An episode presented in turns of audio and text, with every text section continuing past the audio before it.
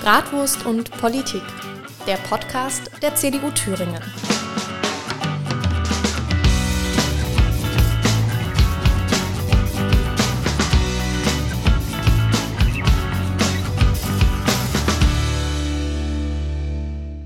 Für die zweite Folge habe ich direkt zu Gast unseren Parteivorsitzenden der CDU Thüringen. Herzlich willkommen, lieber Christian Hirte. Schön, dass du da bist. Sehr gerne, es wäre eine Freude. Ja, ich dachte, ich stelle dich einmal kurz vor für den Hörer, der dich noch nicht kennt, aber ich hoffe, dass die meisten dich mittlerweile kennen. Du bist 1976 in Bad Salzungen geboren ähm, und hast eigentlich eine, eine sehr schöne Parteikarriere gehabt, weil du Junge Union als stellvertretender Landesvorsitzender mitgemacht hast. Du warst jahrelang stellvertretender Landesvorsitzender der auch der CDU und nun bist du seit September 2020 Parteivorsitzender der CDU. Aber vor allem hast du auch ein sehr schönes Standbein, was außerhalb der Politik liegt, nämlich du hast Jura studiert an der Friedrich-Schiller-Universität in Jena, auch in Thüringen dafür geblieben, und bist auch Fachanwalt für Steuerrecht. Da muss ich auch gleich nochmal eine Frage dazu stellen. Und ähm, bis dann 2008 nachgerückt in den Deutschen Bundestag, aber daraufhin immer wieder dein Wahlkreis Eisenach, Wartburgkreis und Struth-Heinig ähm, mittlerweile immer wieder direkt gewonnen. Dieses Jahr dann hoffentlich auch wieder. Ich bin sehr zuversichtlich und ähm, Genau, du warst in deiner Bundestagskarriere auch Ostbeauftragter und bist aktuell stellvertretende Vorsitzende des Ausschusses für Bau, Wohnen und Kommunen und Stadtentwicklung ist auch noch mit drin und du bist ordentliches Mitglied im Umwelt- und Naturschutzausschuss und nukleare Sicherheit. Also ganz viele große Titel. Ähm, jetzt direkt zum Steuerrecht. Was fasziniert dich daran? Also erstmal ist das Spannende im Steuerrecht, äh, dass für viele so unspannend ist. Und es ist äh, in beruflichen Geschichten auch als Anwalt immer spannend, Nischen zu besetzen. Und äh, ich persönlich fand es immer schon reizvoll, mich auch an Herausforderungen zu wagen. Und das deutsche Steuerrecht ist eine Herausforderung, äh, sodass die meisten schon als Studenten und auch nachher in der beruflichen Ausbildung äh, und auch in der beruflichen Praxis äh, davor zurückschrecken äh, und diejenigen, die überbleiben, dann äh, ein interessantes Betätigungsfeld haben. Und am Ende geht es um eines der spannendsten Sachen schlechthin, um Geld. Äh, und das ist doch am Ende für viele Leute ein wichtiges Thema, insbesondere wenn es darum geht, dass auf das Geld der Staat zugreifen will. Und da sind viele Leute doch auch bereit, für gute Beratung gutes Geld zu bezahlen. Ist das so der Augenarzt unter den Juristen? Gibt es wenig von super spannendes Feld? Also es gibt wenige Leute, die es gerne machen. Das Steuerrecht ist extrem aufwendig, äh, auch schon in der Ausbildung äh, und in der Erlangung der Kompetenzen. Ähm, und es ist so, dass, äh, die, dass es halt ein Thema ist, das immer wieder kommt. Man hat jeden, jedes Jahr äh, als äh, ein Steuerzahler mit komplexen Verhältnissen Kampf mit dem Finanzamt äh, und dann braucht man auch immer wieder Beratung und es macht auch einfach Spaß, da beratend äh, tätig zu sein, äh, zu gestalten, auch gesellschaftsrechtliche Verhältnisse zu gestalten. Es war der Hauptschwerpunkt meiner beratenden Tätigkeit, also nicht streitige Auseinandersetzungen, sondern eher Gestaltungsberatung. Das hat mir schon Spaß gemacht. Sehr schön. Jetzt ähm, war das Interessante auch schon beim Andreas Bühl, der ist nie richtig aus Thüringen rausgekommen. Der war immer, hat seine Ausbildung genau wie du komplett in Thüringen durchgezogen. Ich habe nicht herausgefunden, was hast du in deinem Zivildienst gemacht? Da war ich in Thüringen, in meiner Heimatstadt Bad Salzungen, in einem Seniorenheim als Pflegekraft. Okay, und was, warum bist du nie rausgekommen in die große weite Welt? Was, genau hat dich hier damals gehalten? Na, erstmal ist es schön in Thüringen, aber ich habe es tatsächlich geschafft, einmal rauszukommen. Äh, nicht im Studium, aber ich war danach äh, in meinem Referendariat äh, für äh, ein paar Monate in einer großen internationalen Kanzlei für Steuerrecht in Australien tätig, in Sydney, was ich als äh, eine der schönsten Zeiten meines Lebens durchaus in Erinnerung habe. Ich habe dort nicht nur gearbeitet, um das etwas zurückhaltend zu formulieren, sondern auch sehr das Land, die Leute, das Wetter und die Lebensumstände äh, genossen und einfach auch die Gelegenheit gehabt, echt auch mal wirklich Englisch zu lernen, weil die DDR Englisch-Schulausbildung war doch ein bisschen, naja, bescheiden. Vor Australien habe ich immer so ein bisschen so Respekt wegen der ganzen giftigen Tiere und Haie und Krokodile. da bin ich immer so vorsichtig. Aber auf den, also, so, also Sydney sieht einfach großartig aus. Das steht auf jeden Fall auch auf meiner Bucketlist. Ähm, du warst Ostbeauftragter und allein das zu sein, oder Beauftragter für die neuen Länder heißt ja Post, glaube ich, ordentlich. Ähm, allein das zu sein hat ja auch wieder viel was mit Heimatverbundenheit zu tun. Du warst ja quasi genau der, der sich für die Themen bei uns zu Hause im Osten eingesetzt hat. Mm, war das auch was, wo du gesagt hast, dass, da bin ich richtig stolz drauf, ähm, für, diese, für diese neuen Länder eben zuständig zu sein?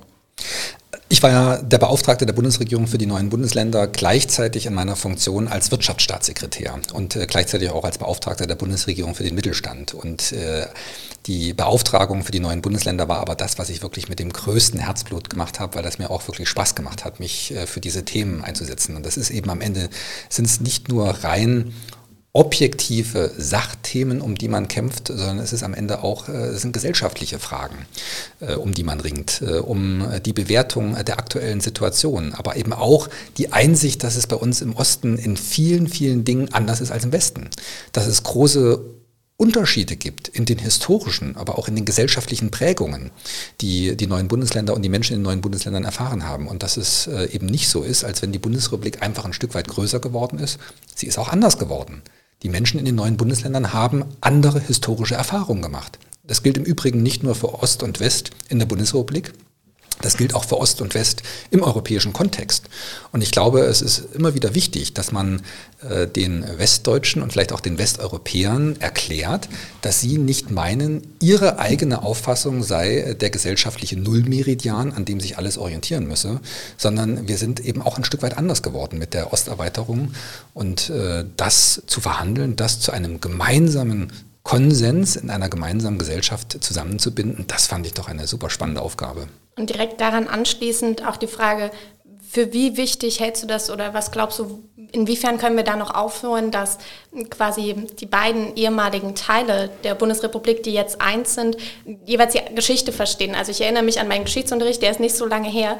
Ähm, ich hatte mit viel Glück ein bisschen DDR-Geschichte, aber das meiste davon habe ich von meiner Familie gelernt und ähm, so Bonner Republik gab es quasi gar nicht. Hm.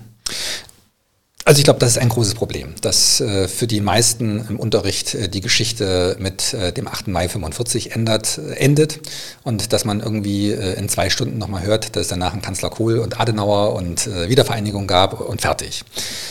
Aber dass äh, unser Land eben auch ganz, ganz stark durch die unterschiedliche Entwicklung nach 45 geprägt wird, mit zwei deutschen Staaten äh, auf äh, deutschem Boden, das äh, ist eine Entwicklung, die uns bis heute umtreibt. Auch mit den, mit den Folgen, die daraus resultieren. Und äh, ich glaube, da äh, ist in West wie in Ost Aufklärungsarbeit vonnöten, wobei ich ziemlich sicher bin, dass man im Osten mehr über den Westen weiß als im Westen über den Osten. Womit dann natürlich auch wieder Klischees einhergehen, die es bis heute gibt. Ich habe auch gesagt, dass ich gerne ein bisschen persönlicher werden möchte. Wie, wie ging es dir damals, als du das Amt als Ostbeauftragter niederlegen musstest? Na, ich bin ja nicht ins Bodenlose gefallen. Ich war nach wie vor Bundestagsabgeordneter. Ich äh, war eingebunden in meine Familie. Es war erstmal eine nicht so schöne Situation, wobei das für mich äh, persönlich jetzt kein großes Drama war, aber die Gesamtumstände waren äh, gerade für uns als CDU in Thüringen ein Riesendrama. Wenn man sich das nochmal äh, zurückerinnert, äh, die Situation mit der Wahl von Thomas Kemmerich, mit all dem, was danach passiert ist, mit den brutalen Verwerfungen in der Landes- und der Bundespartei, mit vielen Rücktritten, es war ja nicht nur mein eigener, es war auch der unseres damaligen Landesvorsitzenden, der damaligen Bundesvorsitzenden, also eine Situation, die insgesamt nicht sehr schön war, die uns auch alle umgetrieben hat. Aber ähm, ich selbst bin ja noch da, jetzt sogar wieder als Landesvorsitzender. Von daher für mich äh, war das jetzt nicht so ein großes Drama. Okay. Wir wollen am Ende des Podcasts immer so drei Fragen stellen, die auch natürlich in die Richtung gehen, Thüringen kann mehr. Und die erste Frage lautet, was ist dein größter politischer Erfolg in deiner Zeit in der CDU und vielleicht auch vor allem als Bundestagsabgeordneter? Größter politischer Erfolg. Also wenn man das jetzt auf den eigenen Wahlkreis äh, bezieht, würde ich sagen, ähm, obwohl das nur eine vergleichsweise kleine Geschichte war, aber, aber für, für die Identitätsprägung und für, für die eigene auch historische Einordnung und Wertschätzung das Thema Reformationsjubiläum. Jetzt bin ich ja selber Katholik, äh, aber mit ähm, der Entführung von äh, Martin Luther dann auf die Wartburg, mit der Übersetzung des Neuen Testamentes auf der Wartburg, mit dem, was um dieses Jubiläum 500 Jahre danach dort in der Region passiert ist, auch mit der nationalen Ausstellung auf der Wartburg, mit dem, mit dem Blick der ganzen Bundesrepublik auf Thüringen, auch auf unsere großartige Geschichte. Also das fand ich toll, was damals auch mir gelungen ist, als Bundestagsabgeordneter in der eigenen Region da auch mit äh, zu begleiten und mit zu erreichen. Das ist doch eine total schöne Sache und äh, ist auch wieder heimatbezogen. Das, Ja. das finde ich sehr schön. Wenn Zeit und Geld keine Rolle spielen würden, welche Sache würdest du in Thüringen von heute auf morgen verändern? Also ich glaube, das Erste und Wichtigste wäre, dass wir die Situation in unseren Schulen verbessern. Ich empfinde das als äh, sehr, sehr schwierig. Ich sehe es bei meinen eigenen Kindern. Meine größere Tochter hat noch vernünftig lesen und schreiben äh, gelernt. Meine zweite Tochter Lesen nach Gehör nennt sich das, glaube ich, gruselig, auch in den Konsequenzen bis heute, weil da Dinge eingeschliffen werden, die ganz, ganz schwierig wieder zu korrigieren sind. Also ich glaube, im Bereich der Bildungspolitik könnte man sich sehr, sehr viel stärker engagieren. Auf jeden Fall. Ähm, und die letzte Frage, was ist das Schönste an Thüringen? Das Schönste an Thüringen ist, dass dort meine Familie ist, dass ich da zu Hause bin und dass ich mich da geborgen fühle. Das ist wunderschön und ein toller Abschluss. Danke, dass du heute in diesem Podcast warst. Ja, sehr gerne, Lilly.